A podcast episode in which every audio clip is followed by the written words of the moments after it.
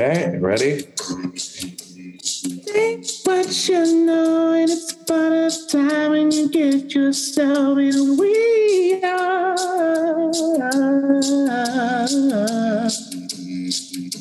I wanna know some of the things she's. I think about everyone you need. I hold in it, things are moving real now. I have seen you wanting you. Hey. The tour ratio. Okay though. The tour ratio. Okay though.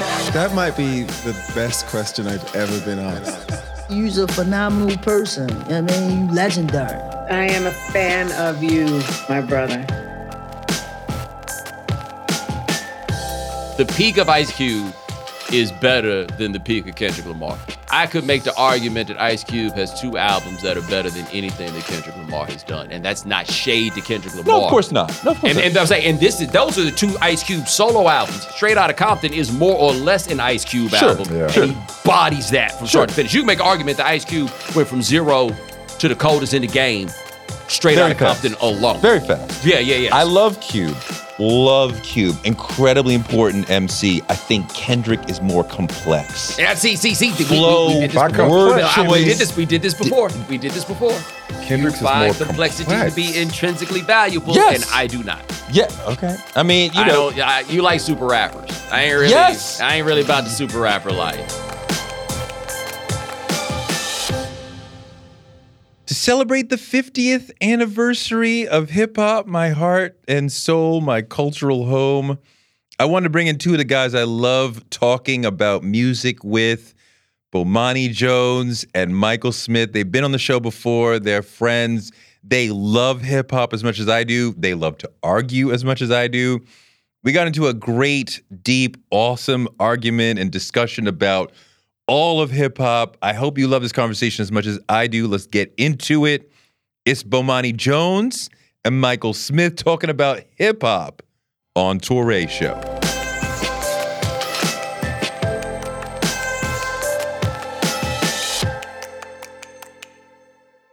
Michael Smith, what's up? Bro, I'm just happy to be in y'all presence. Bomani Jones. going on, man? Thank y'all for coming back once again. I want to celebrate the 50th anniversary of hip hop, talking about it all with you. I'm curious, take me back to the beginning of your relationship with hip hop. What is your first moment, your first memory of like, oh, that, what is that? I don't know the first time I heard it. I'm younger than hip hop, so it's always been with me. But I would say my first, when you asked me that question, the first thing came to my mind was so I am the uh, grandson of a Baptist pastor. My, Okay. my grandfather was a pastor of a church in New Orleans for 50 plus years. Wow. And so uh, I come from the day and age where that parental advisory explicit content, you cannot play that loud in my mama house. Wow. So remember uh, remember BMG? Remember Sure, to o- order them CDs? Sure. I remember I found a way to order four CDs um, without my mama knowing. One of them was People's Instinctive Travels in the of Rhythm. Um, one of them was The Chronic. Um, what was the, I- forget what the other two were, but I remember those two in particular. And I was about, I'd have been about what, 13 years old at that point? Uh-huh. 92? Yeah, Uh-huh. about 13 years old. So that's my first memory is ordering those two CDs. Tribe Called Quest. But Dr. why Dre. did you want those albums? Like, weren't you introduced to hip hop before that? I, I don't remember. Okay. I, don't, I, I honestly I don't remember the first hip hop song I heard. I'm sure I was. I'm Yeah. sure whether it was in movies that I was growing up watching. Sure. Uh, I remember Deep Cover.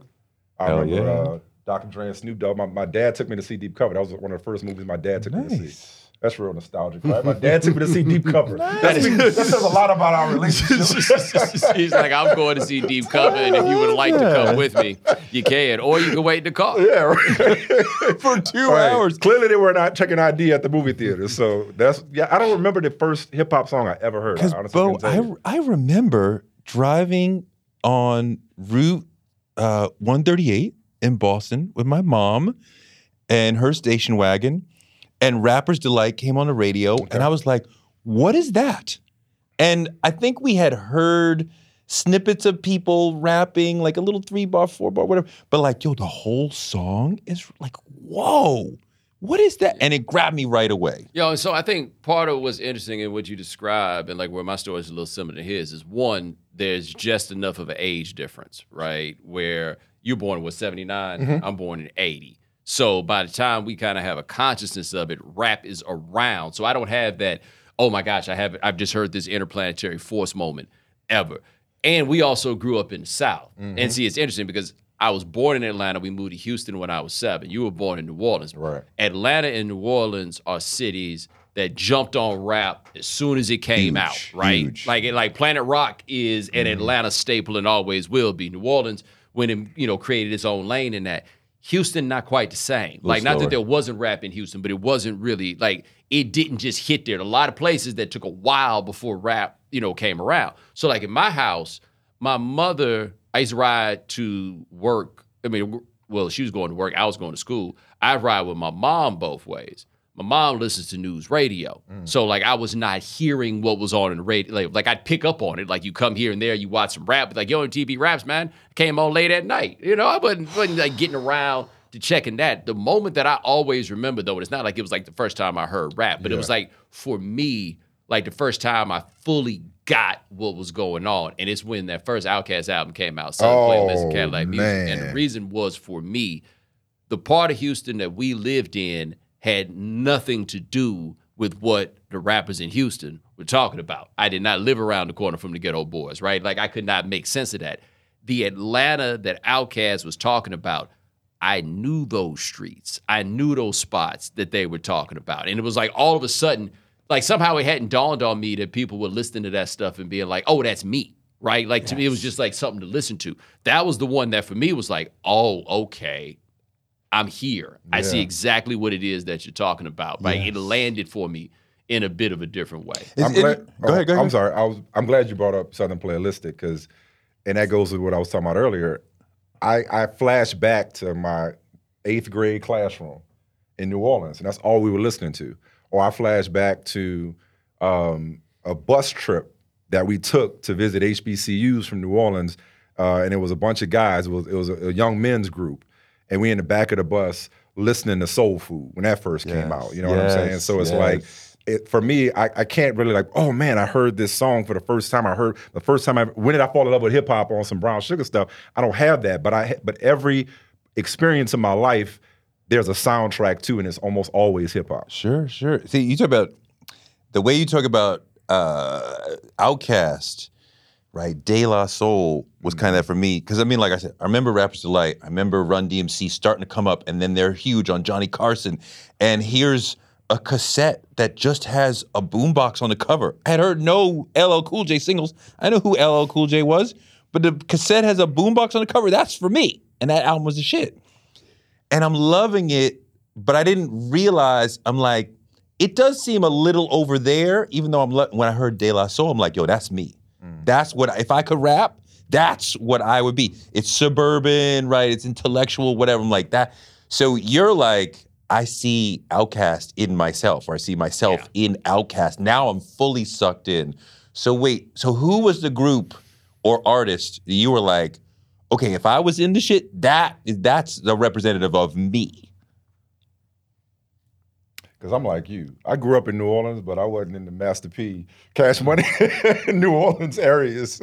So I'm like you with that. Uh, Yeah, but said I love New Orleans rap though, like Yeah. because I don't even consider like Master P. That's more like a West Coast hybrid, right? That's fair, You know, yeah, but like when you yeah. start talking about like early New Orleans bounce, like Manny Frederick, Right, Gregory D, and all of that stuff, I'm like, no, Right. I'm all DJ Jimmy. yes, I Um, like you know, because that got to Houston. Like I remember when that one came out, and it was like, oh, this is a game changer. I would say less who was me, but who I would have liked to have been. You mentioned was LL. Yeah, Yeah, I would say his persona is who I thought I could be if I had that level of confidence and you know was licking my lips and whatnot and ladies love. I was there was nothing cool about me, but who I would have aspired to have been. Yeah, I'm about to say, I would love if, if you had the audacity to be like I was seven years old and I saw LL Cool J, right? That's me. Like, like, like, yeah, the most perfect rapper You that God created and that all the girls love, and you was like, That's that's that's who I was aspiring to be. But Okay. was I was I LL? Hell no. no. So wait, okay, number one MC of all time. I said KRS One last time, and I'm gonna say KRS One again. Okay, all right, all right. uh, it's Black Thought for me. Okay, I'm not mad at that. I'm, I'm It's been it's been Jay-Z, Black Thought for me.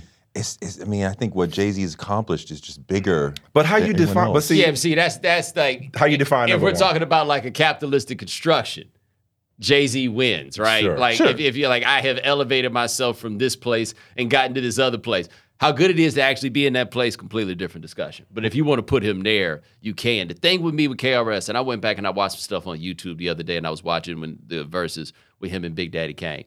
If you were to just bring somebody on stage and all you got is that person and say, make this work, he's doing it. Yeah. I don't need no drums.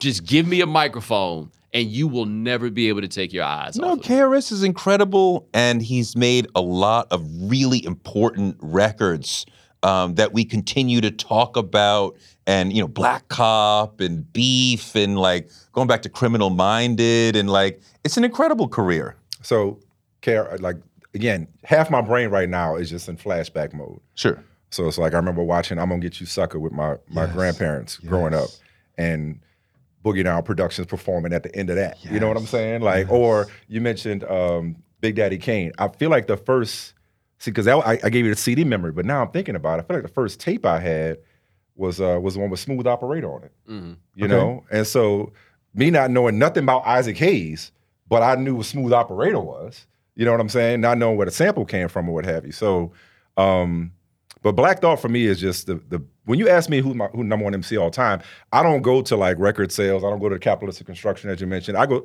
who do I like listening to? Sure. Who's the first? If I had one person to listen to, it'd be Black Thought. It'd be the Roots. He's insane. He, I mean, just I- nobody has a better command of the language, in my opinion. than I mean, it's an incredible flow. It's an incredible voice. All that. I don't even think about Jay Z's sales. I don't think we should consider sales in Okay, these cool.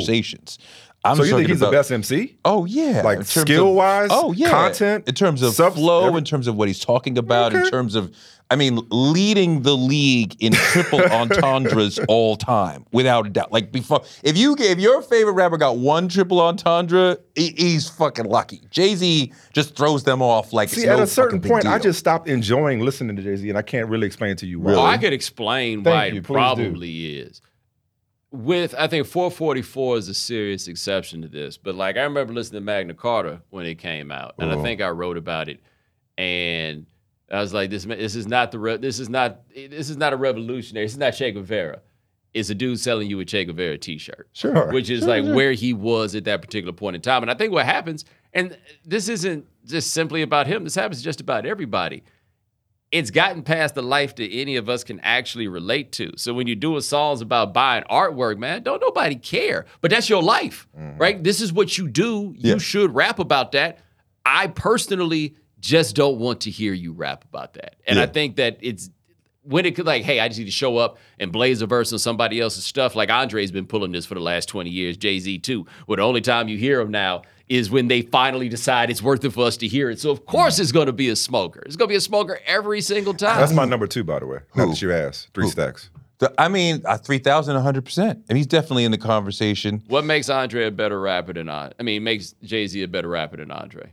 Oh, I mean, well, for one, I think there's I mean, you talk about triple entendres. there's more he's done it more right like they're like I, i've had more great seasons than you have So and that's like longevity for you? yeah i mean that's part of it i mean and like jay-z has duds magna carta was whack right Yeah, He- yeah, you know, Jay Z has a high quantity of like he's a volume shooter. yeah he's a volume He's a volume shooter. but he'll he'll he'll win a championship and then he'll be you know first round loser and then he'll win a champ But, he, but I mean, but his catalog is so large. I mean, he gonna win a lot of those debates. I'm just talking about on pure skill. I just don't think Jay Z is a better rapper than Andre I tell you, this, 3000. it's hard to be the greatest MC to me. It's hard to be the greatest MC of all time and be a simply capable live performer. Mm, interesting. See, that's an interesting point. And yes, that is the stage is not Jay Z's best. He's better in the studio than he is on stage. I stopped going to Jay Z concerts. I'm like, yo, he did it again. It's boring. He just stand there and be like rapping a Well, song. Like, what, do something. His whole concert game to me is so amazing and underrated. Like the whole, we're going to do. St- I'm going to get somebody who can do stadiums, and then I'm gonna say, we did stadiums. We live in a world where you can get anything you need delivered to your door thanks to DoorDash. If you don't want to do the dishes or you feel a little sick, let DoorDash bring dinner tonight. My family uses DoorDash all the time because it connects us to our favorite restaurants without us having to drive. Last night, we got some Indian food for my wife, some gumbo for me, and sushi for the kids, and everyone was happy, and we didn't have to do the dishes. The process of ordering was quick and easy, and I love DoorDash for real. So I was so happy to do this for them because I'm a customer, because I know DoorDash is your door to more. Must be over 21 to order alcohol. Alcohol available only in select markets. DoorDash, your door to more. Download the DoorDash app now to get almost anything delivered. One of the people who helped inspire me to want to be in broadcasting is Oprah Winfrey. She's an inspiration for so many of us, but her daytime talk show was so incredible. And it told me that you could be black and authentic and real on TV. And that made me want to do it too. Black Stories, Black Truths is NPR's new collection that's a celebration of blackness. Each of NPR's black voices are as direct, varied, distinct, and nuanced as the black experience itself. In the Black Stories, Black Truths collection, you'll hear stories of joy, resilience, empowerment, and how to create world shifting things out of struggle. Every episode is a living account of what it means to be Black today, told from a unique Black perspective. Black perspectives that haven't always been centered in the telling of America's story, but now they are the story. On NPR's Black Stories, Black Truths, you'll find a collection of some of NPR's best podcast episodes celebrating the Black experience. Hear a feed of episodes from across NPR's podcasts that center Black voices. Turn on NPR today and hear a range of voices as varied, as nuanced, and as Black as we are. Stories should never be about us without us. Listen now to Black Stories, Black Truths from NPR, wherever you get your podcasts. Hey, mm. Justin Timberlake. Hey, honey. But no, no, no. Jay Z can Jay-Z can- can sell out a stadium. No, he cannot. He oh, 100 percent. No, no, no, no. He might be able to sell out. He But- can sell out a stadium like for Summer Jam here or whatever it is. But if Jay Z could sell out a stadium as a headliner, he wouldn't have been doing these co-headline stadium. His greedy ass would have absolutely been taking all that money himself if But he could sell but stadium here's the himself. thing that I'm saying, right? Is that J- when Jay goes into a concert, his idea is just stand there, Mm-hmm. Yeah. right? Uh, Kanye is giving us Yeah. a show. Yeah, Jay does And not have a vision. Beyonce gives us a show. Yeah, he's not a visual like. I think he's not terribly different than me in the sense that he's not like a visual type, like conceiving of this whole thing. That's not what Jay Z's going to give you. But what Jay Z has is the catalog, right? So you go to a Jay Z show, and this is why it's wild when you go to those co-headline Jay Z shows because he's playing Heart of the City and nobody there cares. Mm. That's how I know he ain't selling out these stadiums mm. because he's playing the real Jay Z songs. Where I'm like, oh, okay, Right. this is what's up, and that's where I nobody left da- and nobody down there cares, right? But if you're in a room full of people who know Jay Z's music, it becomes about the songs. It becomes about the relationship that the audience has to the music, and it becomes a sing along, and it almost doesn't matter. it's just about the set list that for some reason he always ends with that Young Forever joint. That, Ugh, ugh, I don't like that song at all. So wait, we all said New York. Well, we all said East Coast MCs, right? Mm-hmm. Thought, uh, KRS, and Hove. Interestingly. Who's well, well, three stacks. You, well, he's your number two. Yeah. But so Oh, okay, who's so number one. who's your number one Southern MC? I, I guess I answered. Three K. yeah, I guess I, think would. three K. I guess I would probably say Andre. I think that's a much like longer list and tricky because the thing about Andre is we've always heard him in the context of a group, right? he hasn't been in a group in a long time. But okay, we also haven't done heard but anything. What I'm I'm saying is that we ain't really heard him do more than one verse Yeah, at a time. right. Like Andre, I mean, Big Boi has got a solo catalog now, like that Andre doesn't have. A dude like Scarface, who's just fucking incredible and has album after album after album that he has had to carry himself. How do you compare that? To a dude that you hear drop a verse or two at a time, that like that's Yeah. that's where that gets hard for me. Yeah. I mean, I think his biggest competition is Wayne. Lil Wayne should be top ten. Hey, you all talk- time. you it talking just New Orleans it- here. Lil Wayne's is Lil Wayne insane. It just he is he is. It just depends on how interesting you find him. Because I can't listen to a lot of him, right? Right. Like I think of him kind of similar to the way that I think of Busta Rhymes in that when they are rolling, they are absolutely incredible. Sure. I just don't necessarily find myself interested in like 14 tracks Oh man. of that. When I, whenever I've whenever I've given lists, I have specifically cited No Ceilings Lil Wayne as one of the handful of greatest. yeah, at his best, time. man, he's just like I mean, Yes. he- Like also that that when the dude. also when he was so- 15. Yeah, Like, when he that's was so- really little. Where he does that's what he doesn't get the credit for. He was 15 rapping with grown Yes. men, and it wasn't He like, was hey, the- come he was listen. the star. Right. yeah, Yes. It was like, hey, he's rapping just as just as well as we Now are. you want to talk about check every box? Yes. Live performance, Yes. catalog, longevity, Witty, ability. flows, voice. he checks. Uh, he's he's one. He checks every box. Oh hell yeah. See, I feel like even now, Wayne top ten, a lot of people would immediately go. no, "What?" he's easily No, top we're ten. definitely top ten. Easily, easily. So That's wait, conservative. Yeah. So is the West Coast? Is it easy? The be- best of the West Coast? I think that's Ice pretty Cube. easy, You right? going cute? No, Oh, you going pop? no. What? I don't even. Pocket interesting. Don't I shit don't- on Pac, please. Don't, Don't do do it. it. I, I like I say, you We'll- you, you, we'll you, get you, that you part can do of the It's conversation. show. You'll be doing it by yourself, We buddy. can get to that part of the conversation. Even if I agree with you, I wouldn't be saying it. No, it's Kendrick. I, Kendrick. I, I, I prefer as a rapper, the peak of Ice Cube is better than the peak of Kendrick Lamar.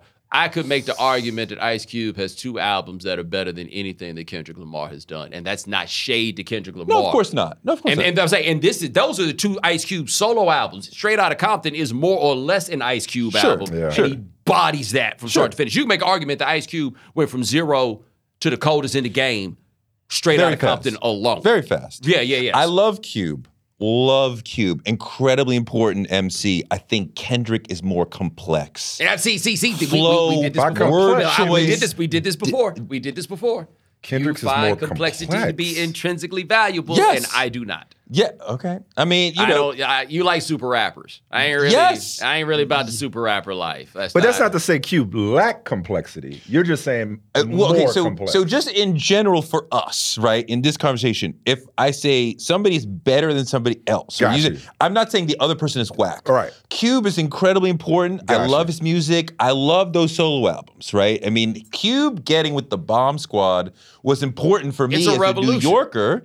Because because we were still like, I don't know, but the West Coast NWA was dope, but I don't know. Mm. And then when he's like, yo, I'm linking with them, so I'm on your sound that you like, and I'm like, yo, these albums are incredible. And then it was like, okay, fuck it, like all of fuck it, the West Coast is in, they're cool, whatever, whatever. We talk about the South also had to prove itself to New York, right? And then it did, but there was a moment when New Yorkers were like, And, I don't know and about the then they South. blew you off the map. No doubt, no doubt. Just like to bring that up every now no and then. doubt, that- no doubt. No, I mean they- Atlanta has become the center. New Orleans is incredibly important. All that. Some people say Memphis is the center of hip hop now, and I'm like, really? I, I would say this that as you listen like to what Atlanta was 15, 20, you know, going in 20 years ago, right? So like the Gucci Mane sound that you had come up out of that, a lot of what you hear of drill, it's a pretty short line to Juicy J, DJ Paul, and Three Six Mafia. But this is Like, the sound of- our- the sound of rap really did come out of Memphis for a good This is 10, A-ball 15 and years. our G. difference that I think we come back, you and me, Bo, because you're like, you're saying I give too many points to complexity. Yes. And like, I love KRS, right? Mm-hmm. I know KRS, right? Like I wrote a book with him, right? Like we went on tour through Europe. Like I know Mm-hmm. Oh, that that sounds like a challenge. oh, oh, it, oh, it was a challenge. It was a whole thing. But I'm like, yo, Rakim is doing flows, diction, internal rhymes, his whole thing, the stuff he's talking about. He's a philosopher Yes. In the 80s. Nobody was doing philosophical. com- it- and so I'm like, his whole thing is way better than KRS's thing. Right? I'm like, how, hey, K, and they're standing next to. It's hard to compare '80s rappers to '90s rappers. Mm-hmm. Like they're contemporaries. They're going on tour. They're talk. They're talking about to each other. Right? They're watching. What do you do? Like Rakim's music is so much more complex Can I? than I mean, KRS. I mean, and that's a nice thing to say. Can I? But it's I, like fuck complexity. Go But I mean, like, so if we kind of bouncing around the, the map here, can I ask just to revisit something? Like, is Jay Z actually better than Nas? Like, Is, is hold it- on, is Nas better than Andre? My homeboy brought this up the other Mm, day. mm, mm, What's like, is Nas a better rapper yes, than Andre? Is? 100. Oh, percent Why? 100 percent. You go so extreme, Tariq. Again, again, I mean, not saying 3K is whack. no, but you said I hundred love percent. That's not a slam dunk. I, I mean, If for you want to make an argument is. for Nas, I, the I can live quality with of that. the rhymes, the quality of the of the flow, the quality of his voice. I mean, I'm, I'm Nas is number two Yeah. for me all time. But see, and this is what I'll say, you know, and I get where you're coming from to a degree. I think that very often, this was kind of an argument that Cube was making in 96 in the West Side Connection phase. And I think that we've seen other people make, which is that the idea of who is the best rapper or best MC of all time being determined by a New bunch of dudes going like this. Nodding And I and, and I have been that guy, right? I have Yeah. been the dude at the Lyricist Lounge tour where all we doing is standing there with our hands in our pockets, not a woman to be found, and we just, it's such a boys' club. you know, we just we just we just going like this. Like those like those are the people who make the determination. But sometimes you got to look up and see what the effect and impact is that these people have, not just on the connoisseur.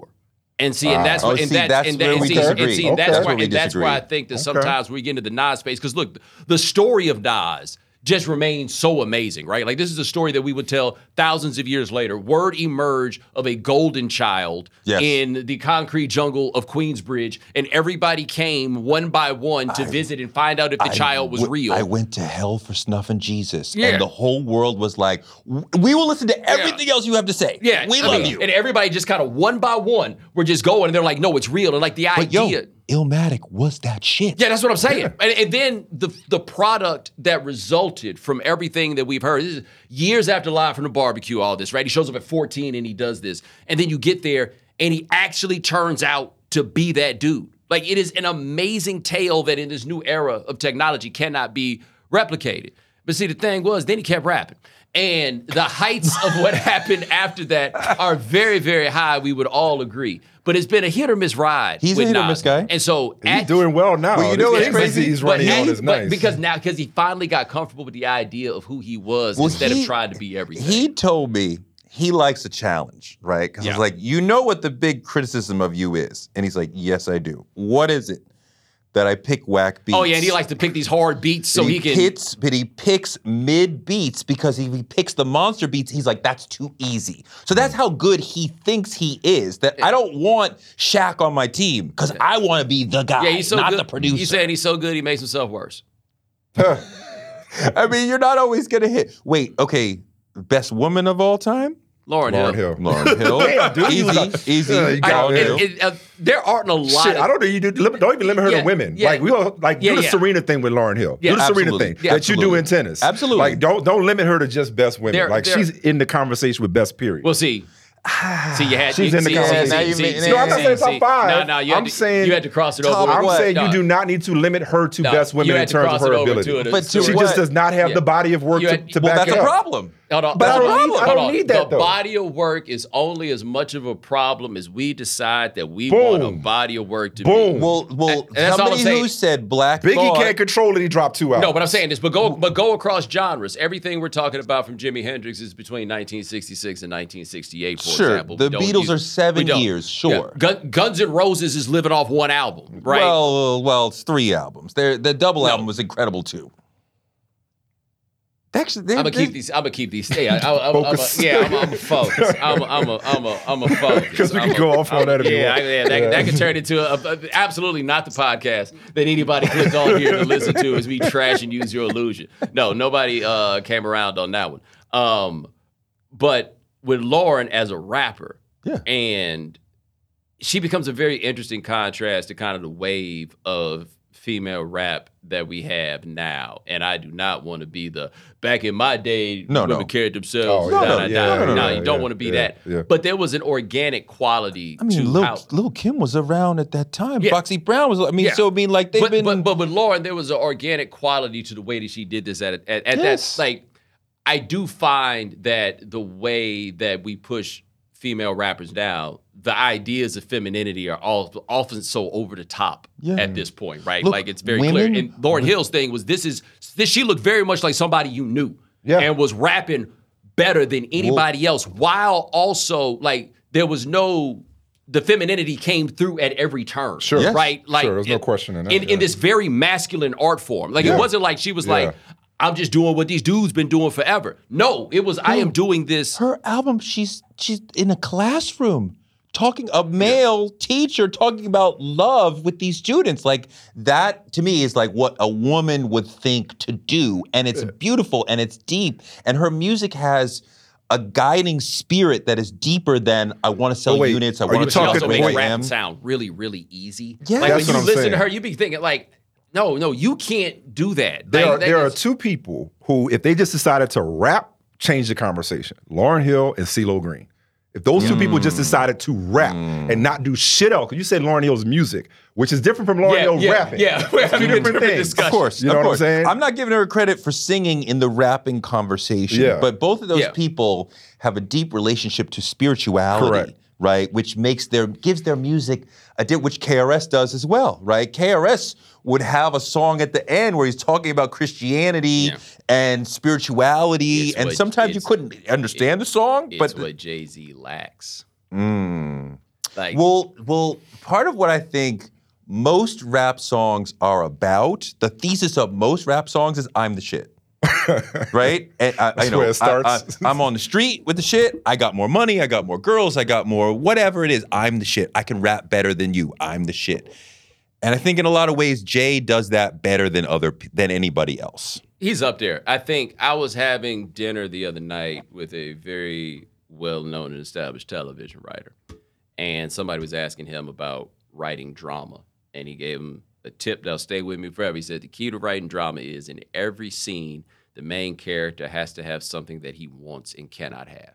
Like mm-hmm. that is what is essential to mm-hmm. having drama. Mm-hmm. And so that got me thinking back to uh, the Pimp C Jeezy beef around 06 or 07. And Pimp's point always was his criticism of what Jeezy was talking about, aside from his questions about whether or not Jeezy could actually procure his cocaine at the prices that he advertised, was that there was no remorse, right? There was nothing at any point that was like, yo, I don't know if this is what I should be doing, right? There's no track like High Life on there, anything like that.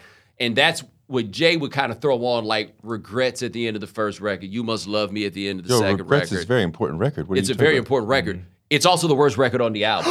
you Must Love Me. Is, it's an album with a lot of really Regrets good is songs. not the it's an, worst. It's an album with a lot of really good songs. But he never sounds truly convincing to me in that Oh place. no, come But on! that's- and that's my, my- brother that's- shot me. Right. He, I feel that.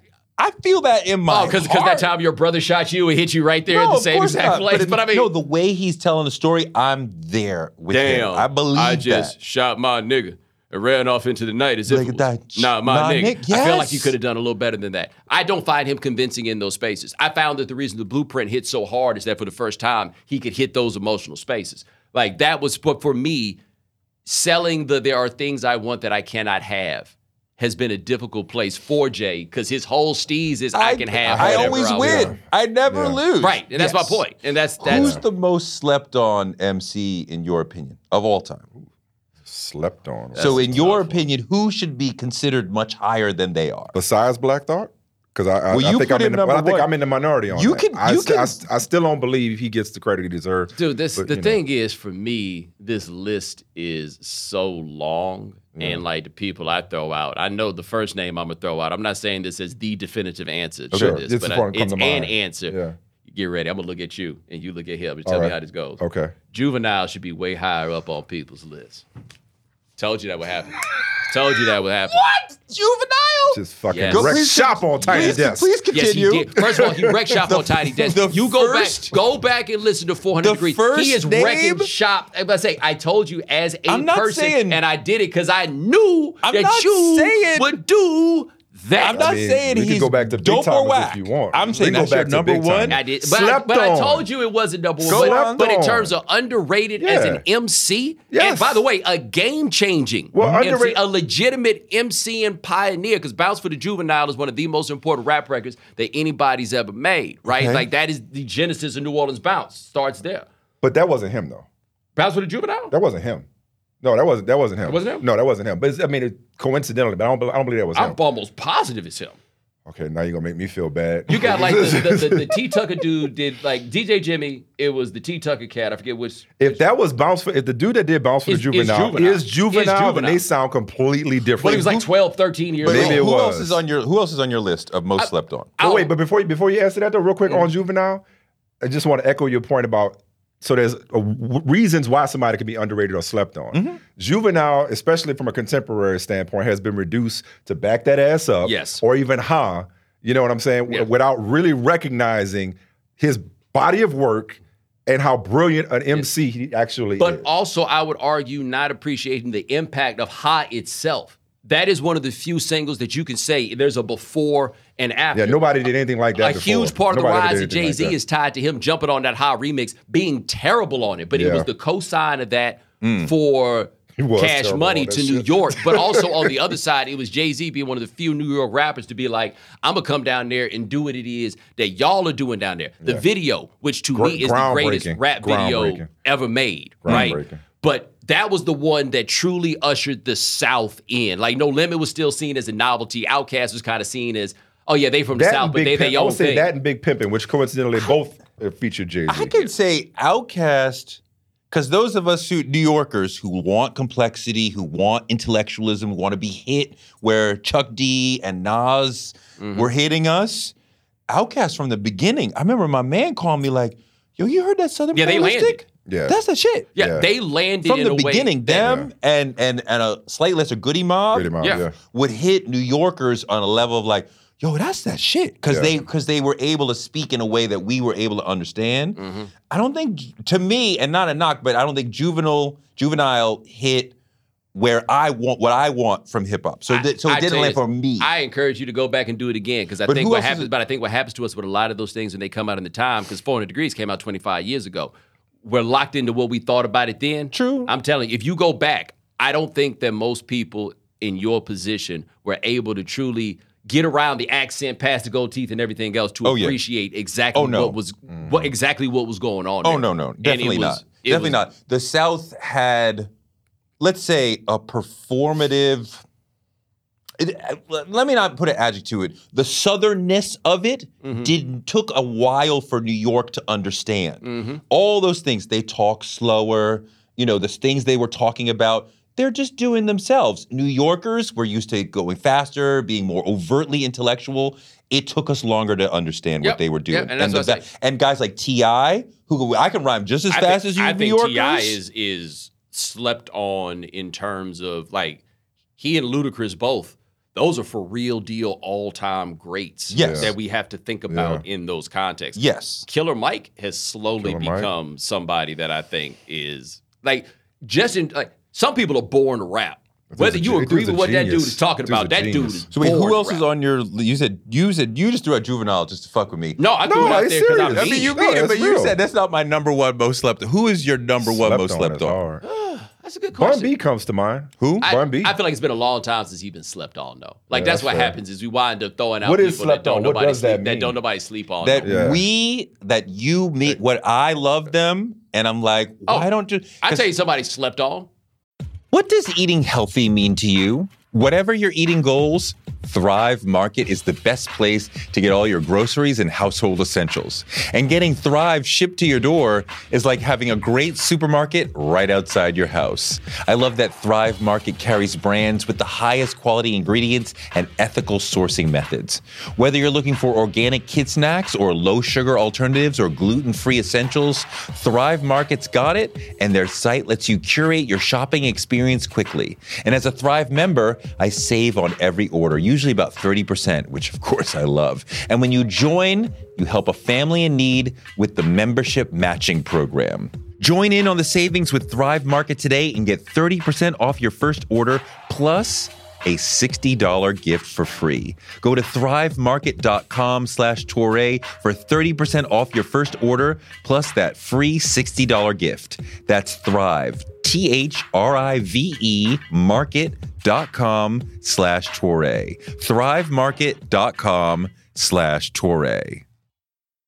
On March 16, 2000, two sheriff's deputies were shot in Atlanta. Jamil Al-Amin, a Muslim leader and former Black Power activist, was convicted. But the evidence was shaky, and the whole truth didn't come out during the trial. My name is Mosi Secret, and when I started investigating this case in my hometown, I uncovered a dark truth about America. From Tenderfoot TV, Campside Media, and iHeart Podcasts, Radical is available now. Listen to the new podcast, Radical, for free on the iHeartRadio app or wherever you get your podcasts. MC Ren is slept on. Really? Even if you're just talking about it only in the context of the NWA stuff, Uh-huh. right? Like, he ain't pros. Right? The people like like like He's oh not man, we had Cube out No, no. here, we had these other cats, and then this MC Ren dude who is we don't even give as- good parts in the but movie. is he Phife? Is he as good as Phife? He better than Phife. I got one. Better than Phife. I got one. And we ain't even brought up because we talked about mostly individuals. We ain't talked about groups. Inspectah Deck. Inspectah Deck. I mean, Probably- Deck, Deck like, is dope. When you Deck talk gets a lot about Wu Tang members, like he he is not somebody that immediately comes No, to no. mind. Yeah. But some of the dopest verses, and a solo album wasn't great, but some of his, the dopest verses in Wu Tang history come from Inspectah hundred percent. I mean, for me, Jay Electronica, the Is music he slept on? I- Or Like, oh, he's just asleep I feel like we're Like, what- I feel like we're very awake of the relative I mean, to his what- actual level of output. I feel Oh like my we're more gosh, awake we're talking than about should body be. of work. Okay, like we st- we waiting. Yeah, like like who's I- that person that's But like you, hey, but you want to talk about your your, your man Jay Z? Beat the shit out of Jay Z. Jay Z called himself getting on Jay Electronica album. That didn't go well for Jay Z at all. it ain't go well for Jay Electronica either. I love that. Jay I love Electronica that crushed album.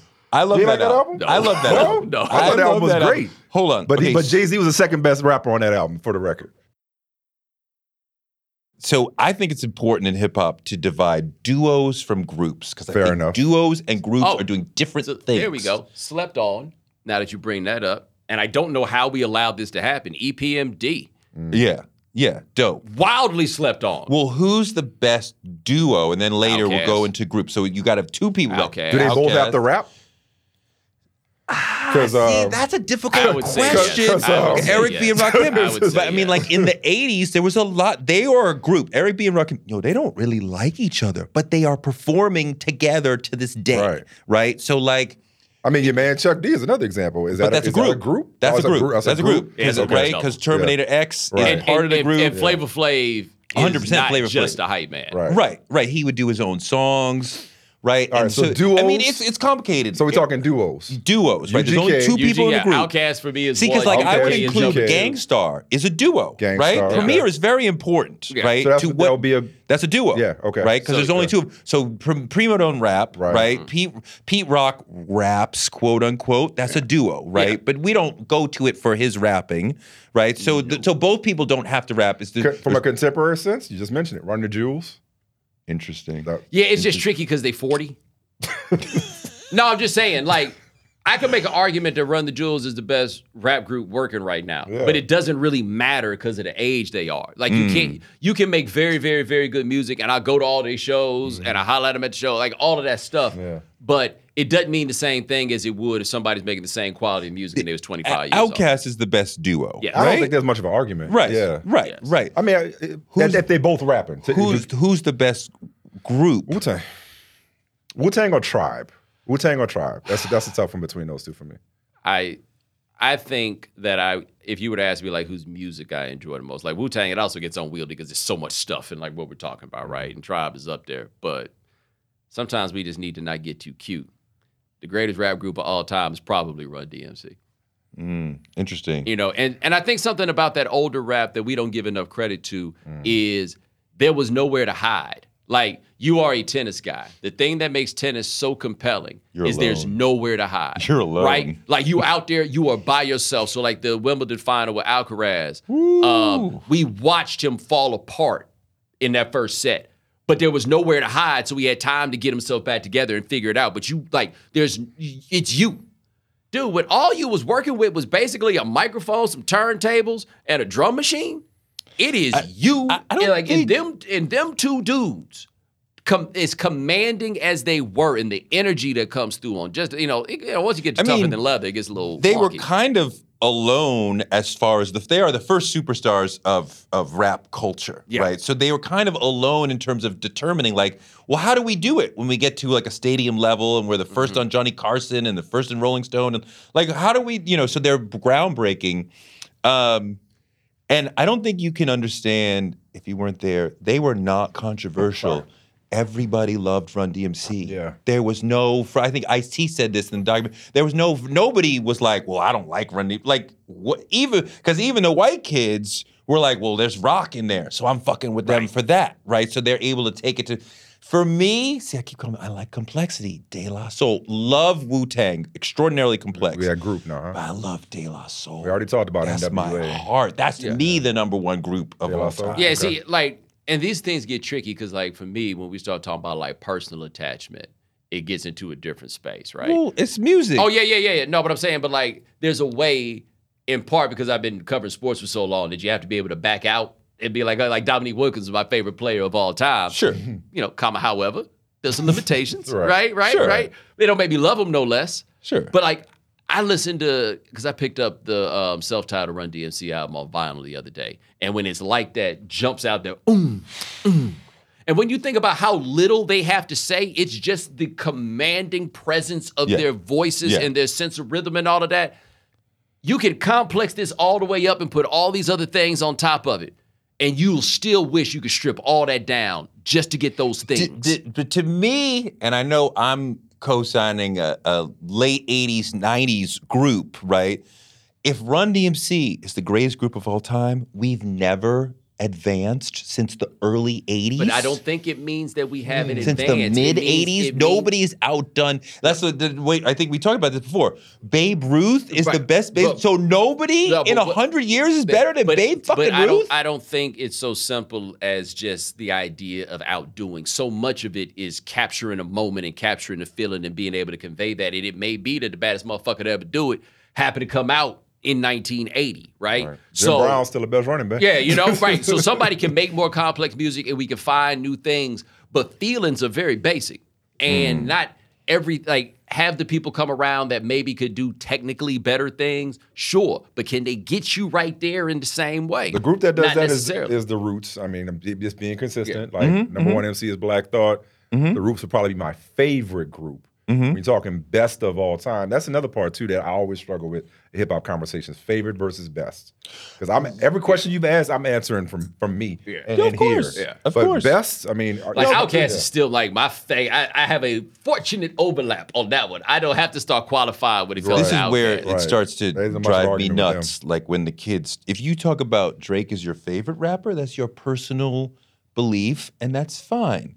If you say he's the best, now you've stepped out That's what I'm of saying. your personal shit, and Yeah. now I'm triggered, and Yeah. now I'm upset. Yes. because there's no fucking way Drake Yes. is the best anything. Right, not that- of today, not of Right. like what the fuck. That's why I outta try here. to be particular, right? Why I would not argue with you about what you said about De La Soul, right? Because Yeah. it hits Sure. you in that very, Yeah. very particular place. Like, wouldn't fight you. Okay, cool. Yeah. Like, they not my favorite group from Long Island.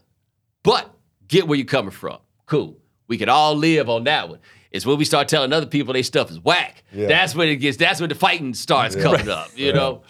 what is your do you have a general critique of the genre because we were all in this 40 50 years Yeah. right well i'm in it 50 years y'all in it for 40 years because y'all are kids to me Yeah. damn Yeah. i didn't realize y'all was a Like, decade when the last, younger when the first time you heard hip hop? Like shit, I don't know. bro. I was Like, already out the in it. womb. Out the womb. You're like hip-hop natives um but we've been in it and loving it for a long time. We speak as insiders who love it in our heart.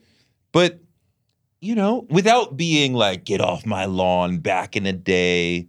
But you know i miss the political spine that used to be so important to this. I learned a lot mm-hmm. listening to public enemy mm-hmm. listening to poor righteous teachers listening to krs-one mm-hmm. it didn't even have to be a political rapper. You might have one song on your record that's talking about the police or the free breakfast program or the panthers or whatever right? Shout out to paris right? Like kendrick will give you some of that right? The roots might give you some of that but i feel like overall that has kind of gone away Yeah, like, when's the last time we had some rap with some good old fashioned crack pop religion in it?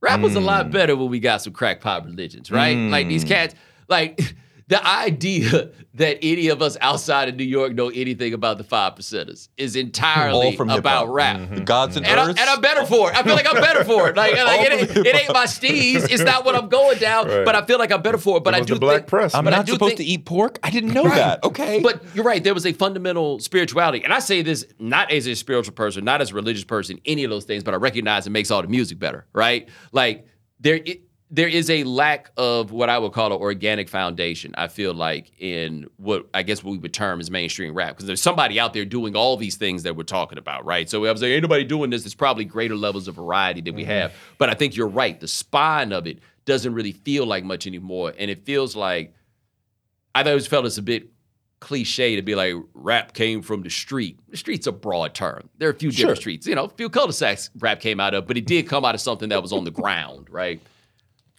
It felt like it all come from the internet now, right? Like the Mm. like the point of origin is sitting at your computer as opposed to being around people. See, to that point, groups.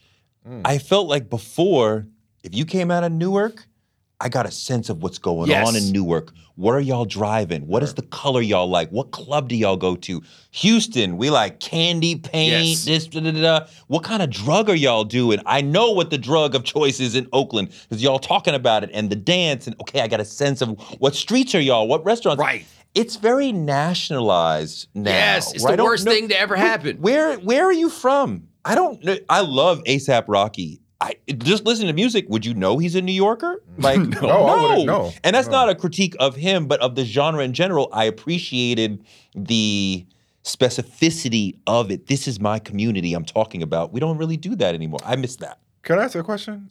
Like, we've gone this entire conversation, not to go back to you know where you were and run, but like we didn't talk about Biggie or Pac.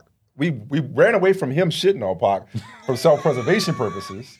And I think I referenced It Biggie and said it, wasn't his fault. He only we- dropped two albums. we but how do we have a whole conversation We don't about need greatest MC? I think it's, I think we should have a few more conversations where we don't talk about them, and it's no shade. And to not from a state, not from a beef No, standpoint. no, not no, from, no. I don't. yeah. I, I mean it all. They overshadow. yeah, like what I feel like happened, and you were more in the weeds in this at this time, but the years 1994 to 1997 Mm-hmm. is really when the mainstream rock press Sure. finally showed up in earnest Sure. Interesting. to the rap scene Now we're talking coverage. and okay. that's what they got. Yeah, Right? Like it was yeah. these two figures, and especially if you're just some white dude from New York. Imagine how fascinating it is. The gangsters from the left side of the map and the gangsters from the right side of the map, right? And you've got Puff, who is this fascinating character himself, and then you've got Suge, and you got all the gang stuff, and you got everything. Mm. And so it was like suddenly there was this rise to these are the top two rappers of all time from a lot Mm. of people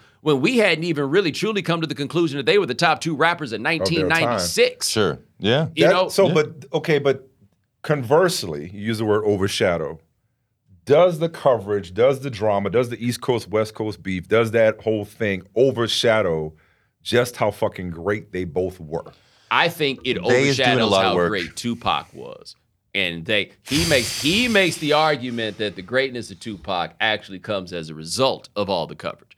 No, no, no, no, no, no. no, you, no, no. But you last time I was here, you told me that if we strip away all the drama from it, how If you- great an MC are we really if talking you- about? You If- just said what you missed in hip hop. That was Tupac. if if if you, if I could erase all the stuff that happened outside of the studio, shot a cop, beat up the Hughes brothers, blah blah blah. I mean, Pac was viral before there was the internet. We were constantly talking about he went to a restaurant and wilded out. He shot somebody here and got away with it. He's a Black Panther child, and and I love all that, right? And it was real, right? It wasn't like made up and fast.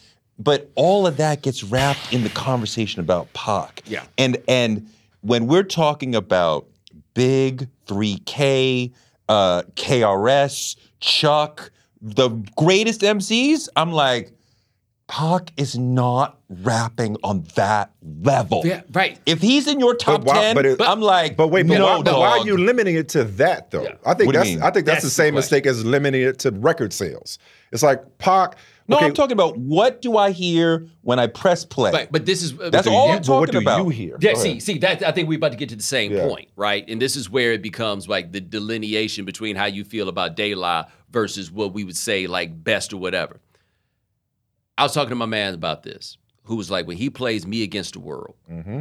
It is his cousin's life, mm-hmm. right? It's not his, mm-hmm. but like all the triumph, all the tragedy, everything else, he hears that life. Like there's this, there's a whole subset of people, and I always said I recognize I was not into Pac like that growing up, like other people were. Because quite honestly, man, we was kind of Huxtabling over here. You know what I'm saying? Got these Professor Parrots, we got this pool in the backyard. I'm looking at Pac like, damn, dog, be easy, man. It ain't that bad. But Right. for him, it was that bad. And those times were that bad for so many people. And those people who hear Pac and they're like, this is my life. This Yes. is my story. This is my struggle. Nobody's ever hit in that way for Right. people who were in that space. You so asked us the question earlier, like who did we see ourselves in? Like how many people saw themselves in Pac or wanted Oh, I know. So I know. I, think Touré, you can be a definitive figure in hip hop and not be from a skill set standpoint, from a substance standpoint. You may not be among the greatest of all time, but you can still define this genre. And you can't tell a story of hip hop without Tupac being in the first chapter. And he Yes, sends and, and yes. That I think that's really well said. And, and let me ask you this though: Who, how many rappers? Because like, the thing that makes Pimp C a dope rapper, no matter what anybody says, is the outright sincerity. the You believe every word. Oh, you know, I had to brace myself. You never know with this guy. Um, but like, he meant every word he said. Pimp C's favorite rapper is Pac, no question. That was the thing about Pac. No matter what it was that he was talking about, man, you believed every he's- single he's word. like hip hop Jesus, right? In that almost everybody who comes after him is basically like praying to him. I think there was a while on um, Cribs when it was like, yo, all of you have shrines to Pac in your house somewhere? Like, Jesus Christ.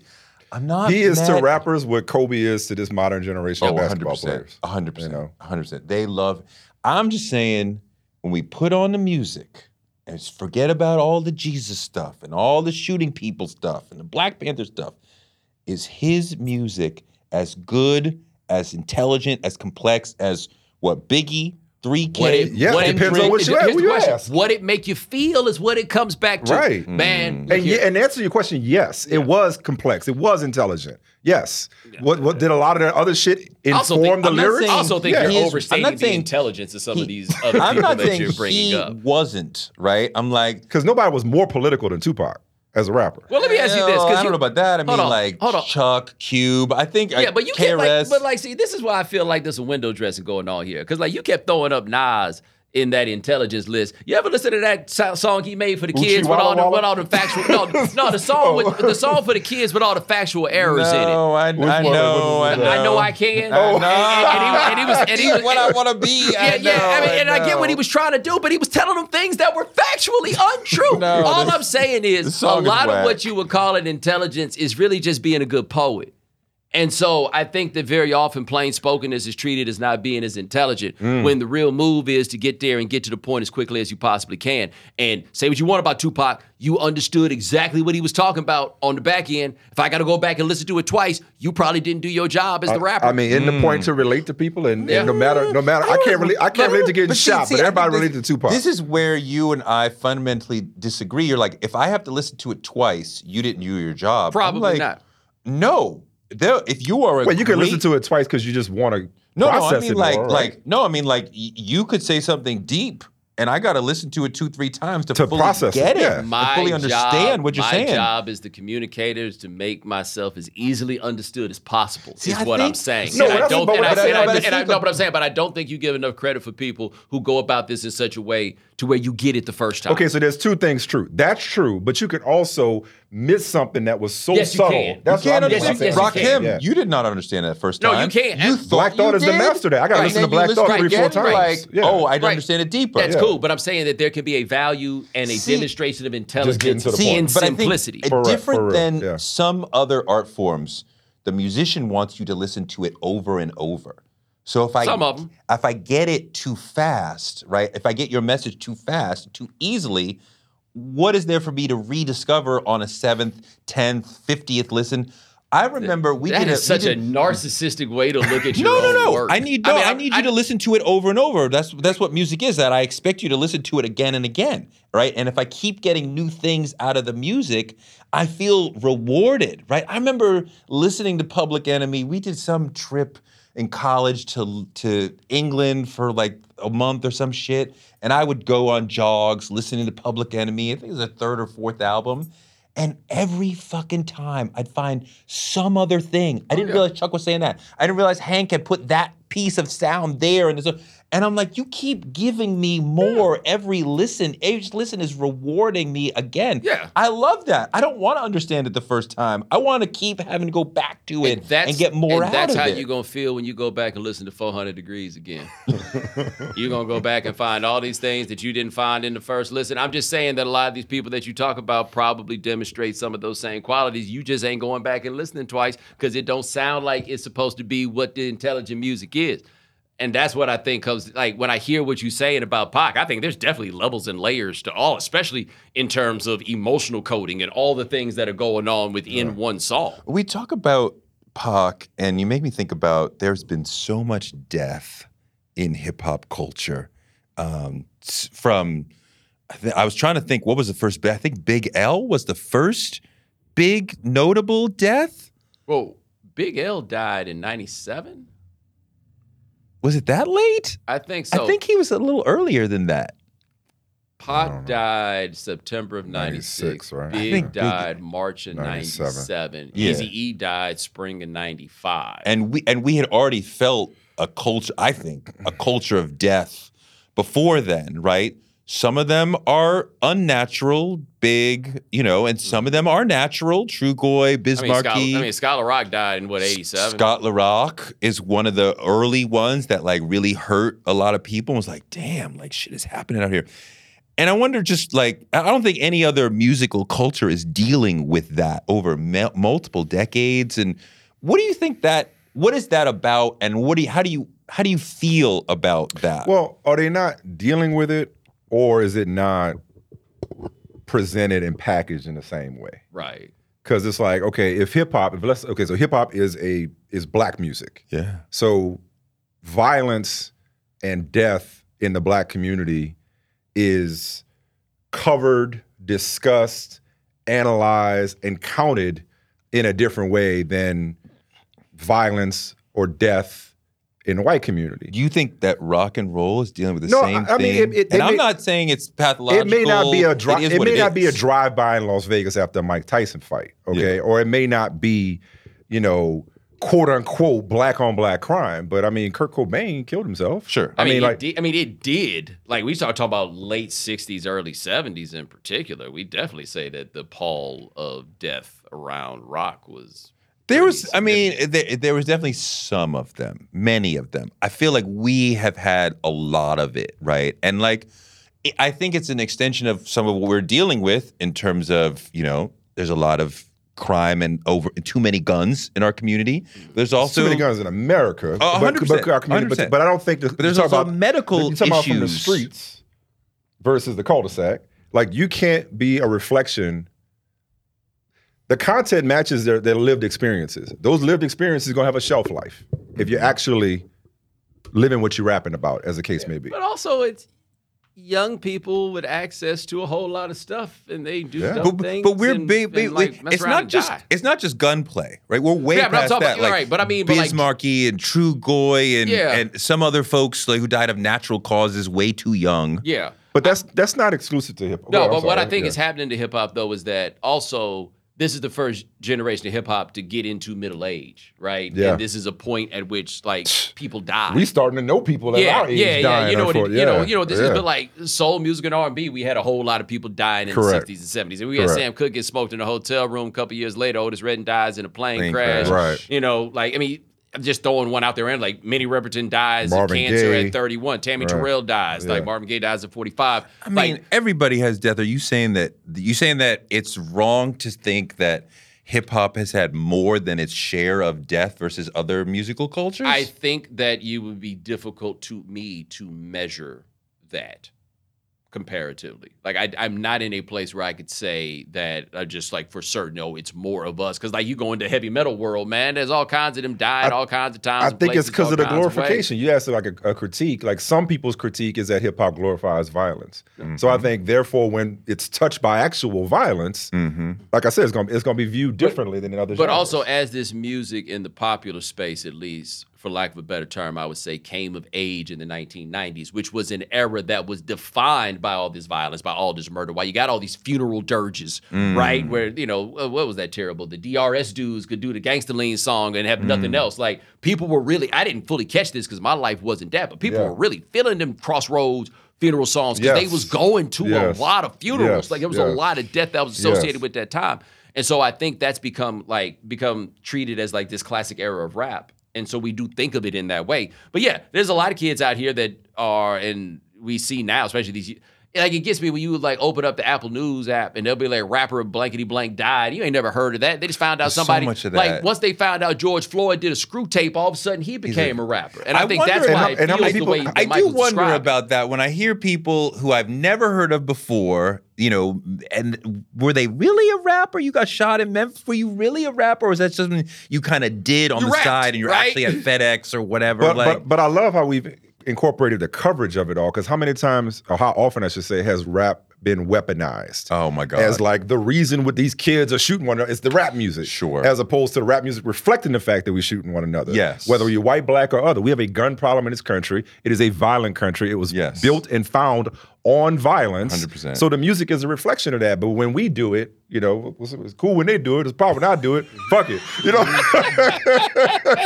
you know what I'm saying? no, it, it- it's interesting you say that the weaponization of hip All the way up to the against highest levels of government. you Yeah, know? has, has I mean we've been uh, we've been seeing that since the 80s. It was huge in the 80s. Yeah. Eh, Definitely in the 90s. I mean, like, you know, it's definitely called the cause of the problems Right. in America. Rap music over and video over. games, Oh my God. Yeah.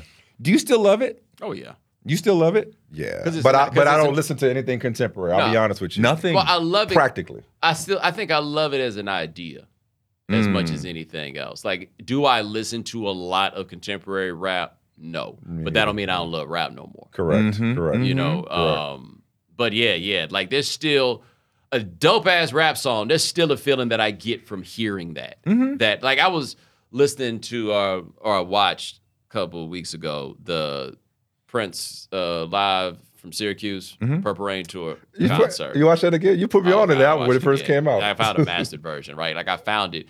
And I find that the things that I love the most, I listen to the least because I'm just looking, even if it's not something new in terms of the calendar, like new to me, I'm always going to something else, right? Yeah.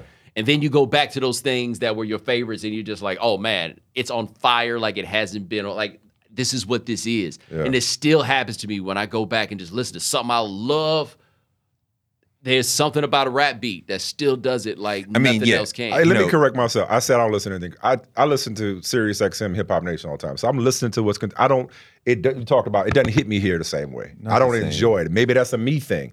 Maybe it's less about where hip hop is today and more where I am in my life. A That it doesn't resonate with me what they're doing now versus Outkast and Goodie Mob. I mean, you know, and when- Wu Tang. When, we're younger, these I love Griselda become, Gang.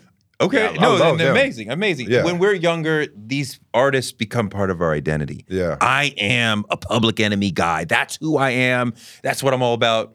We got families, we got careers. It's not like that for us anymore. There's no artist who like represents who I am Yeah. as a person the way you knew. He's always listening to Public Enemy. That's his shit. Or I'm still listening to the guys that's still doing it. Like I, just, I mentioned King's Disease earlier. Now But, like, still doing this thing. Talk about to hear somebody interact with a beat in a really interesting way and like flow over a beat in a great. I'm like, that's my shit. The kids are still doing it. They're still crushing it. I'm mm. fucking with that. I don't. So I who- listen who- to a lot so of what new Ice- dudes you like? You got some new dudes out there. Who you like? I can't. I can't. I mentioned Griselda Gang. No, I, I, can't. si- I can't necessarily sit here and say you got to fuck with such and such. My kids Yeah. put me on like, yo, I want to hear Ice Spice. I want to hear Coi Leray. I want to Yeah. hear. Uh, you know, we like Megan for a, for a while. Still like Megan. She could Yeah. spit. Yeah. Um, you know, I mean, they like Nikki a little bit. You know, they fuck with. Does the- everything have to be kind of sophisticated for you, or can you just be amused by it? That's Because you know who amuses the fuck out of me? Moneybagg Yo. Every now and then there's somebody like Cam'ron had the amusing lane.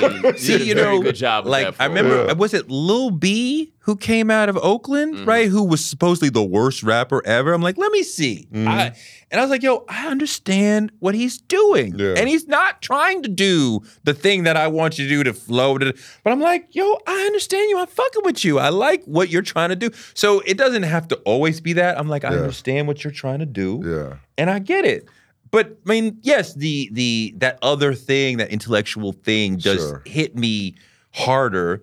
But I we mean, become our parents, man. We, we just basically what we're saying is they don't make it like they used to. No, they don't. What it is is they don't make it for us. Yeah. don't. We're Yeah. not the demo anymore. Yeah. see one thing I had to realize, and I think I, I did a story on Amigos and really did a deep dive on them. And this is where I first started to realize, in the '90s, it became more dense as far as more words per minute. The verses were like, you know, like a verse would be like, let's say, 100 words. In the 80s, it would be like 60 words, right? So we're getting, you couldn't go any more dense than they were doing. So they had to go in another direction. So the songs get less dense. And some of us are like, well, that's less complex than what they were doing. And they add in uh, ad libs, right, to like make it to fill in the space so it don't sound airy. And I had to be like, yo, that's that's dope. That's what they're doing, right? And that's dope. And that's their reaction to the complexity of the 90s. You can't keep going any right. We, we wouldn't understand the word. And I don't like these rappers where I can't understand mm-hmm. at all what you're saying. Who's who's that guy out of Chicago who could do like, you know, 200 words Oh, a minute? Twista was incredible. Twista. I could, understand, I could understand every word though. Twista's great. But man. like Migos are a great like example for me in bringing up where it ain't my generation, but them dudes are really, really, really, really, really, really good. Like No, they are, they them. are the greats of their time. Like I had to explain to somebody when Takeoff died, he's got to be like, no, for them this is going to be like one of the Beatles died, and they do kind of matter mm. that much. See, I like Yachty. I fuck with Ya- I fuck with Lil Yachty, and it's not it's not like great flows, great diction, but I'm like, yo, I just like that kid. See, I'm, you got me. This this this this where this is where I'm like, oh, who? Yeah, I never. Yeah, I, You yeah, know like I'm very familiar. I'm very familiar with Yachty I and heard Uzi the Vert. I just never got around to actually Yeah. like seeing what was up. He like was I the like king I, of the like I like I like teens. Lil Baby. I like him. Okay. I like, but I mean, it's like I I don't like him. I don't know Again, if it's cool. I don't know if it's cool to like it's like- Lil I- Baby anymore. No, Lil Baby is okay. No, no, not- Da Baby. no, not excuse Da Baby. Excuse No, me, no, not Da Da Baby. Baby. Yeah, we don't Baby's fine. Y'all surprised they ain't like scrapped it out about that? like, like, like, at the, like right like in front, Shaq and Dwight right, Howard right in front of the or shit. trademark office. Me and you, like, like one of us, one of us did, got. I think they did a, a, a song together. I know not that's what I'm saying. I still Yeah. can't believe it. Like Yeah. this has got to be settled. We got to come together. It's still no, no, no. We got to. We got to. The, the, the town ain't big enough for the both of us. I guess I would say I'm familiar with a lot of this stuff, but I don't fuck with a lot of it. No, It's I ve- I'm very you. few and far between these dudes. it's These not it's not modern dudes. it's not for us Yeah. but i think the love of the game is still in us. All right let's leave them with something to listen to. So one album 400 degrees. that you want everybody who's listening to listen to that maybe they haven't heard or haven't heard in a minute. Something that they something that really hits you that you love. Like if your nephew was like yo what do you want me to fuck with? And you say Fear of a black parent. Fear, Fear of a black, planet, is a fantastic That's not fear of a a black planet. fantastic thing And then I wouldn't I wouldn't worry about that kid for the rest of his life. I'd be like, you gonna be all right. Just listen to this. You're gonna be all You're gonna be all right. I'm gonna sit here and overthink this like all the way into the ground. Like this is this is. As, And then when you leave, you are gonna have another thought. oh of course Yeah. Will keep you up tonight. And uh, I, I would throw one out there, Adam. Just not because it's the greatest record of all time. I do think it's like the overlooked great album from a great MC, and I just need to make sure more people remember it, including him, because in his book he said he did not remember making it because all he was doing was using drugs and listening to Van Morrison. Uh, Scarface, Last of a Dying Breed. It's the one before the fix. It's about as good as the fix and has maybe the most gangster moment in the history of rap. Scarface calling DEA agents out by name on record Love and getting that. them pulled off the streets. love that Whoa! Love that. Whoa! That I was love bold that. move. It takes me back to when Funkmaster Flex would say, "There's a police, there's a cop car waiting at 278th Street, y'all. So don't speed when you go. Watch out on 70." I loved him for that. Yo, De La Soul is dead. Y'all Actually, you know to- what? You mentioned Daylight. Actually, this is where the, my Daylight comes in. The one I'd say everybody listen to. La Soul stakes is high. Now this stuff is finally back on streaming. Mm-hmm. All they did was tell us everything that was going to happen to the rap gang. Mm. Laid it all out right there. See, I love and it De all La did. Soul is dead because they are in conversation with themselves about who they are, how you see them. And to me, that extrapolates to a conversation about what does it mean to be black. And we're from the suburbs, we're hippies.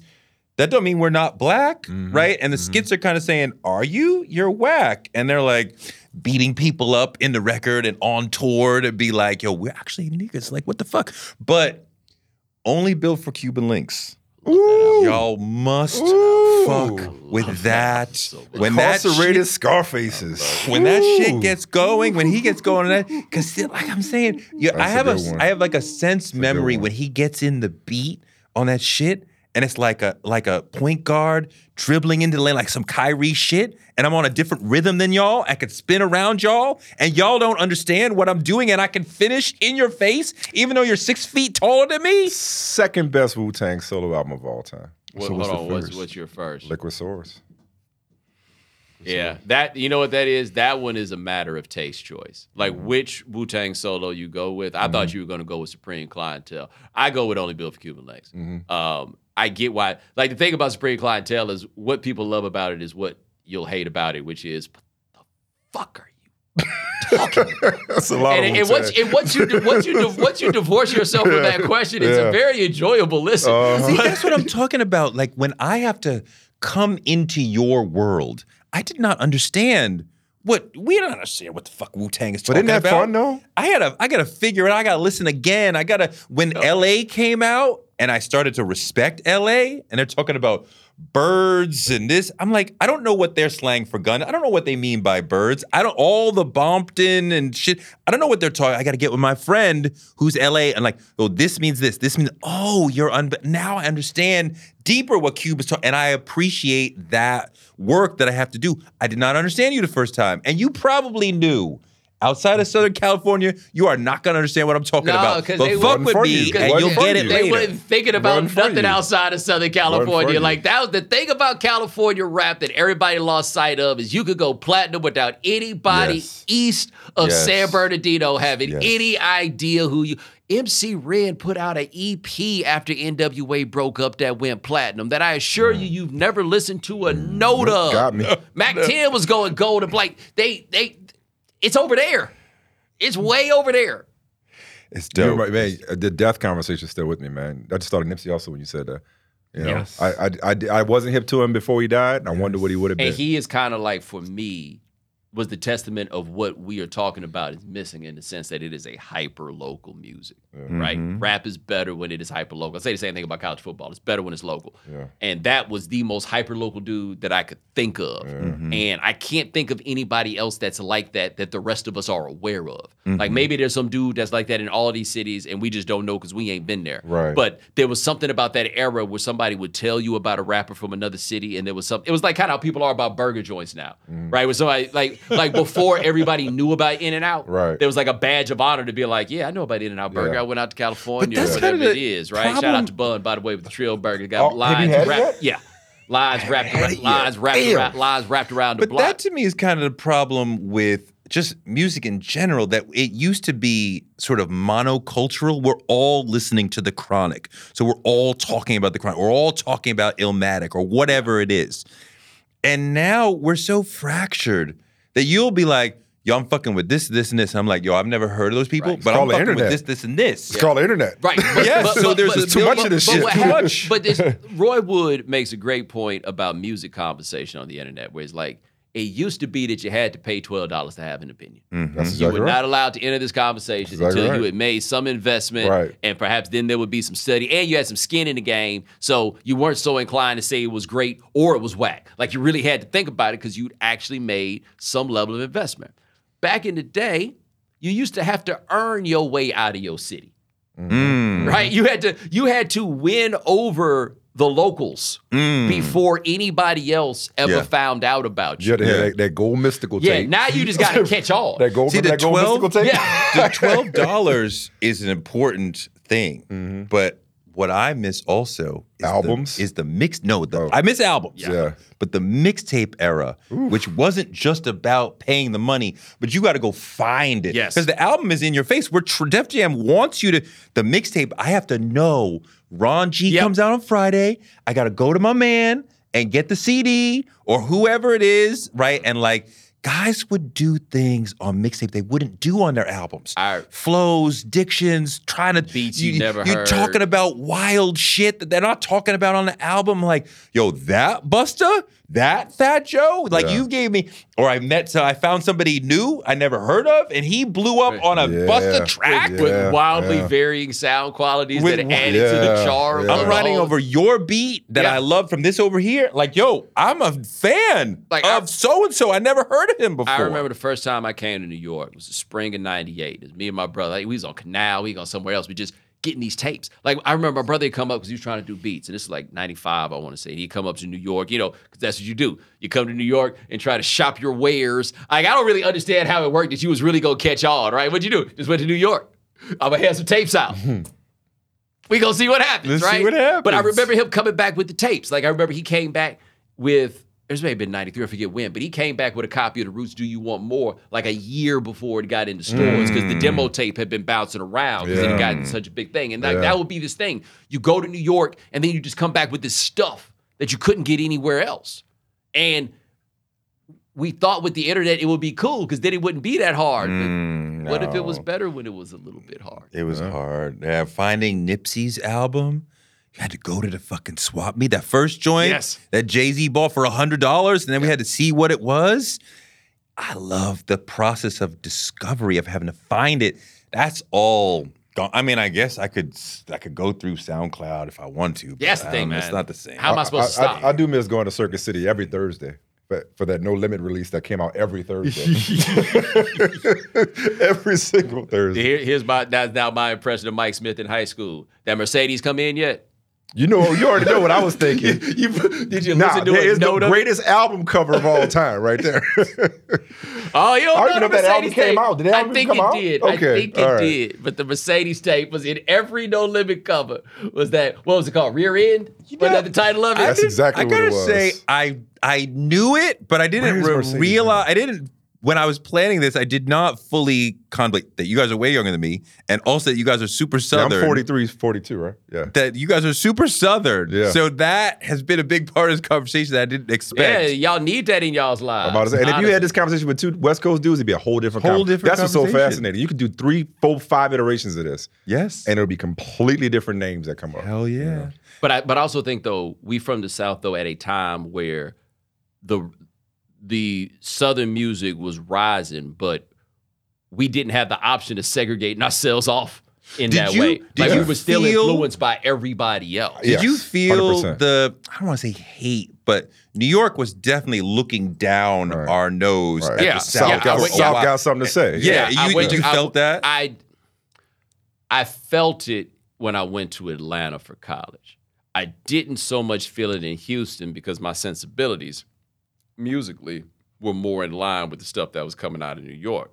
And so when I got to college and I was around people from New York, my expectation is that cool, now I'm with people who on the same wavelength as me and da da da and all that. And it became very clear to me I hated those dudes. I hated them so much. And they was talking crazy about me and mine. And it honestly made me appreciate Southern rap even more. It made me Mm. check myself perhaps on some of the assumptions I might have made about some of that music and then go back and be like, oh, okay, I was slipping. Because it was like the whole true hip hop stuff and everything Yeah. else. And if you into that music, the rappers are telling you that what they doing is the real and everything else is fake. You know, you got a teenage mind, you being molded by all of that. And then I got around them New Yorkers and the next wave of New York rap I didn't like.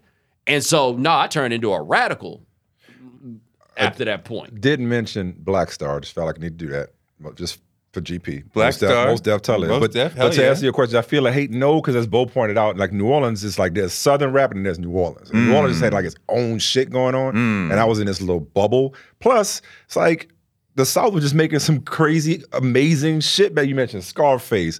Outkast. It was it was undeniable. So yes, It was undeniable at a certain point. That point. But there was an That's earlier point when New York could still, quote unquote, reasonably be like, y'all ain't shit. And then there was And a point where it's like, legitimate. you can't front. Yeah. Like, right. and that was like South, that was is 94, 95, 96. And we just say we beat the shit out of them. but the thing was, we knew more about New York music than New Yorkers knew about theirs because Oh, New York totally. was just, New York was such an insular place. Yeah. And so I think that there were probably some things that they could have come across and might have been able to rock with. But honestly, there wasn't no need to, you know, as far as they were concerned, to even go find this. Like, if the thing about New York when you live here that people don't get is what's so confining about it is the fact that you ain't got to go nowhere if you don't want to. Yeah. Mm-hmm. Like whatever you need is right within. here. But that travel piece that you're mentioning, right? That we can stay in our that's part of it, right? New York is listening on headphones and boom boxes, right? The South, the Cars. Midwest, and the West is in cars. Yeah. And the It sound of the sounds- music Oh, that's a reflects It sounds difference. better. You're right. Right? It sounds bigger. It means Y'all something also- different. The South it also means something different. It means the with you South- driving by with your windows down. The That South also had s- later than the Northeast a church experience, Yes. right? Uh. And some people did, but that church experience is such a massive impact on black music in general. And y'all had that later. Even for you to say, my grandfather was, how many of these MCs are like, my grandfather was a preacher? Yeah. And you grew up listening to him and you bring that into the booth with you. Bet, Right? yeah. Not that many New Yorkers are doing that, are coming from that. Well, and also, rap in New York is a much more West Indian experience. Mm, like in the form in the formative period of time. Like we're talking about people who are coming from different musical influences. Mm-hmm. Well, So- this is one of the things I'm talking about. And this other thing I'm working on, this other podcast I'm working on. Jamaica is a crucial father of hip hop. that's what I'm saying. Kool Herc comes from Kingston, and he just did in New York what he had seen in Kingston with the sound systems, right? With the with the replaying the record over there, talking over the rec, toasting over the rec. He just did the same. So you just took Kingston culture and did it in New York, and we were like, "Oh my god, that's amazing!" And we made a whole culture out of it. But you, Jamaica, is a critical. But the you're saying the South wasn't really responding to Jamaica. I'm saying everywhere else way. but New York. Like New York, when you really go through like the great rappers of the 80s and 90s out of New York, it's not too long to either you get into somebody West Indian or this is largely outer outer borough stuff. Oh, like totally. like who's in the neighborhood. Totally. The Queens guys are interesting because it's the jazz, like all like the Q-tips and all of them are in the same Mm-hmm. part of Queens as the Jasmine were, and you can like find the straight line Mm-hmm. that comes out of that. But rap is a more African American experience Sure. in the nascent days of it outside of New York than it is in New York. That's not good. That's not bad. You're but saying, it's just a different line. The South and the West is more African American, and New York is more more Jamaican, Jamaican, yes. Caribbean. Yes. interesting. Yes, not saying that's good or bad. No, just no, to be just what it clear. is. But it's a but but but when you then also start thinking about what are the beats that we sampling down south? What are the beats like? The LA beats are really just a lot of that robo funk, like Zapp. Roger, mm, people, you know, a lot of like that sort of stuff. The South samples are less the James Brown that you got from up here that's Right. more percussive, but a lot more just the soul, you Ah, know, the going and getting Eugene yeah. McDaniel type stuff There's and this everything else. great connection between the South and the West Coast, right? Because if you are from the West Coast, You're from the South. Yeah. your family come from the South, which is right? not which is not the straight line case in New York as exactly it is everywhere Ex- else. Exactly. It may be longer ago. Throw right? Midwest in there too. No, Right, no. What it is is that you still had the people that caught the railroad up to New York from say Florida or South Carolina, whatever it is. But you also had people who came on boats. Yeah, You yeah, know what yeah, I mean? From yeah, yeah, Right. I And, I and think that's about, what like, you don't have. Like Snoop, his people are from Mississippi. Yes. He rhymes like that. Yes. Right? Like I can hear the sing-songiness, the way he talks, right? You can hear a southern twang in there, right? That's where his people are. Mm-hmm. Yep. So the South and the West are kind of like connecting, like we're brothers, Mm-hmm. right? New York was like, we're doing something different. South, Yeah. That's Southwest and Midwest united against y'all. yeah, that's also Yes. but that's also why Chicago rap sound the way that Yeah. it did for so long. Yeah. Mm. Before you know, before you even the drill place, which is very southern influence. You know what I still every I still really wonder about this. DC still hasn't really spoken never up. happened.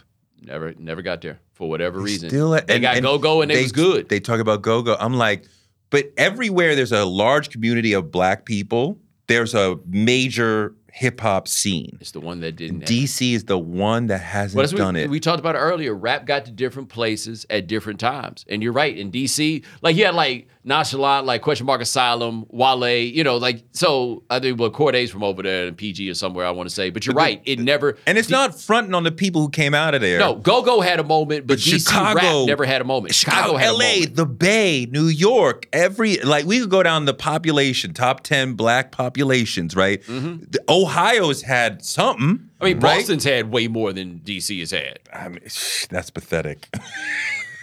there ain't that many black people in Boston. Hey, but I, I don't need Dark coming to fight me. He got to Where's- come get you for this. one. where's DC? Come on, y'all. I want to hear from y'all. I mean, Philadelphia is an hour. I mean, DC and Baltimore. for what it's worth. Philadelphia. didn't oh, have it Yeah, Baltimore. definitely either. got a hip-hop Philadelphia has had a very Yeah, fa- rich history. It's Yes, foundational. yes, Dope yes. history. It's foundational. Newark has had more of a history than DC. Yeah. And it's not hating. I'm like, I want to hear what y'all have to say. Cleveland, Yeah, this is Ohio. Yeah, yeah. Bone Thugs, and Ray You, say, you sound like LeBron And, Cleveland. and Ray Cash. Hey, man. I mean, I I have wondered this for a very long time myself. It can't be just go go. What's there's got to be more to this? But go-go becomes its own interesting thing itself, right? Like worthy of its own study and very hip hop influenced after you got to a point. So you get Sure. backyard band and all them cats like they they playing rap songs. Very African. Yes. Absolutely. This has been beautiful. You guys are dope. Thank you so much for coming and bringing the funk and the spirit and everything else. And I think we all can do this because we love hip hop so much. Oh, yeah. And it's such a part of our spirit and our heart and who we are. I mean, I definitely think there's a lot of rappers who helped shape the person that I've become. Oh, yeah. right? Oh, And yeah. Everybody would, all of us yeah, would say that. Absolutely. So hell yeah. Absolutely. The way we think, the way we speak, the way we dress, everything.